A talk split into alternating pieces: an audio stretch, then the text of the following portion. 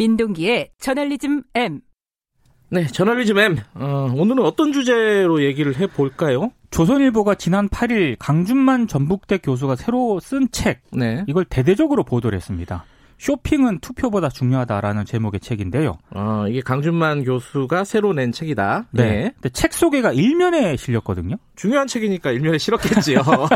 근데 대단히 이례적인 거고요. 네. 그리고 강준만 교수가 과거 안티조선 운동에 불을 당겼던 대표적인 지식인 가운데 한 명입니다. 그렇죠. 조선일보하고 굉장히 불편한 관계인데 책 소개를 굉장히 또 자세히 해줘서 이례적이라는 평가가 나오고 있습니다. 뭐, 그 영원한 적도 없고 영원한 동지도 없습니다.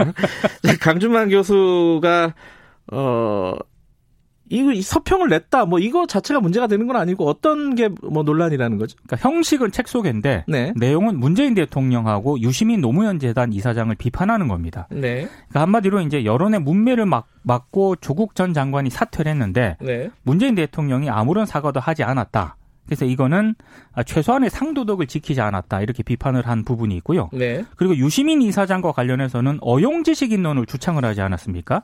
그러니까 이것 때문에 네. 인터넷에 자신을 어용 시민으로 칭하는 사람들이 대거 등장을 했고 진보 언론에게 어용이 될 것을 요구했다. 이런 점을 상당히 비중 있게 소개를 했습니다.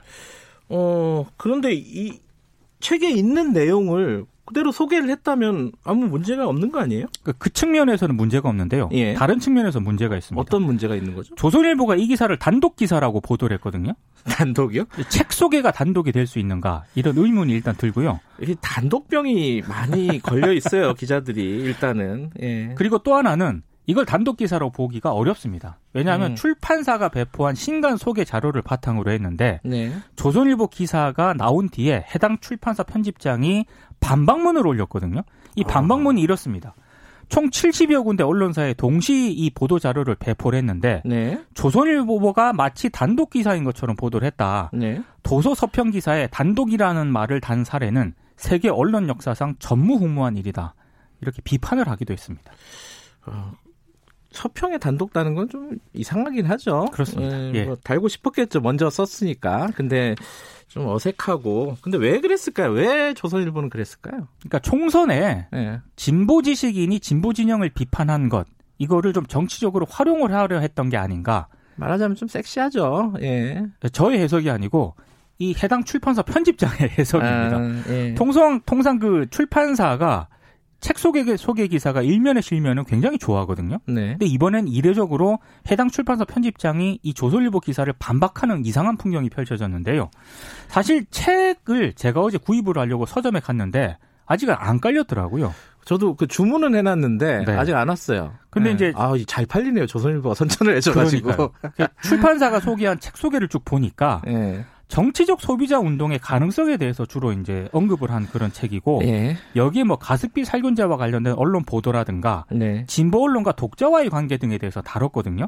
근데 굳이 진보 진영만 비판한 대목을 이렇게 조선일보가 좀 과대 좀 보도한 측면이 있는 것 같다. 네. 해당 출판사 편집장도 이런 점을 좀 지적을 하고 있는 것 같습니다.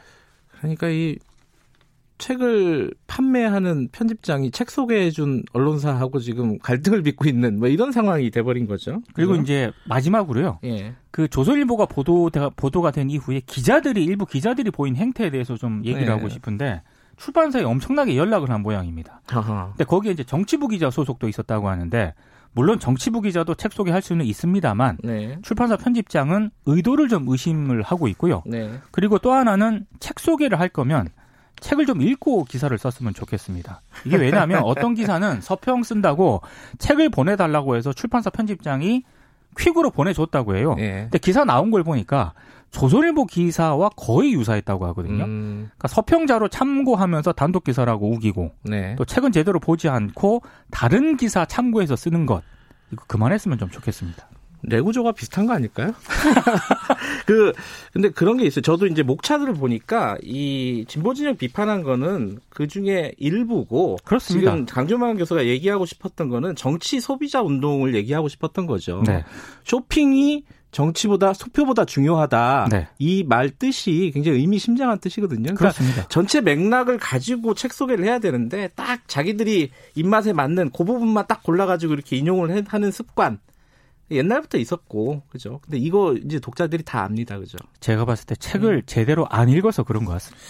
네, 알겠습니다. 여기까지 듣죠. 고맙습니다. 고맙습니다. 고발뉴스 민동기 기자였고요. 어, 오늘 1부에서는 총선 격전지 가다 어, 서울 강동 갑입니다. 더불어민주당 진선미 후보, 미래통합당 이수희 후보 만납니다. 김경래 최강시사 듣고 계신 지금 시각은 7시 33분입니다.